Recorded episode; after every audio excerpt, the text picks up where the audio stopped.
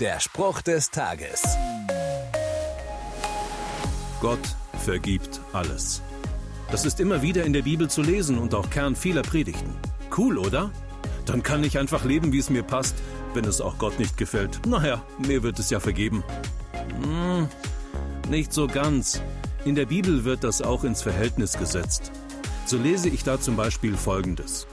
Ich horche auf das, was Gott der Herr sagt. Er spricht von Frieden für sein Volk, für alle, die zu ihm gehören, aber sie sollen ihre Torheit nicht wiederholen. Wenn mir bewusst ist, dass etwas, das ich getan habe, nicht gut, also nicht nach Gottes Willen ist, dann soll ich es auch lassen und schon gar nicht wiederholen. Wie sieht's da bei dir aus? Fällt dir etwas ein, was du in Zukunft lieber lassen solltest? Der Spruch des Tages steht in der Bibel.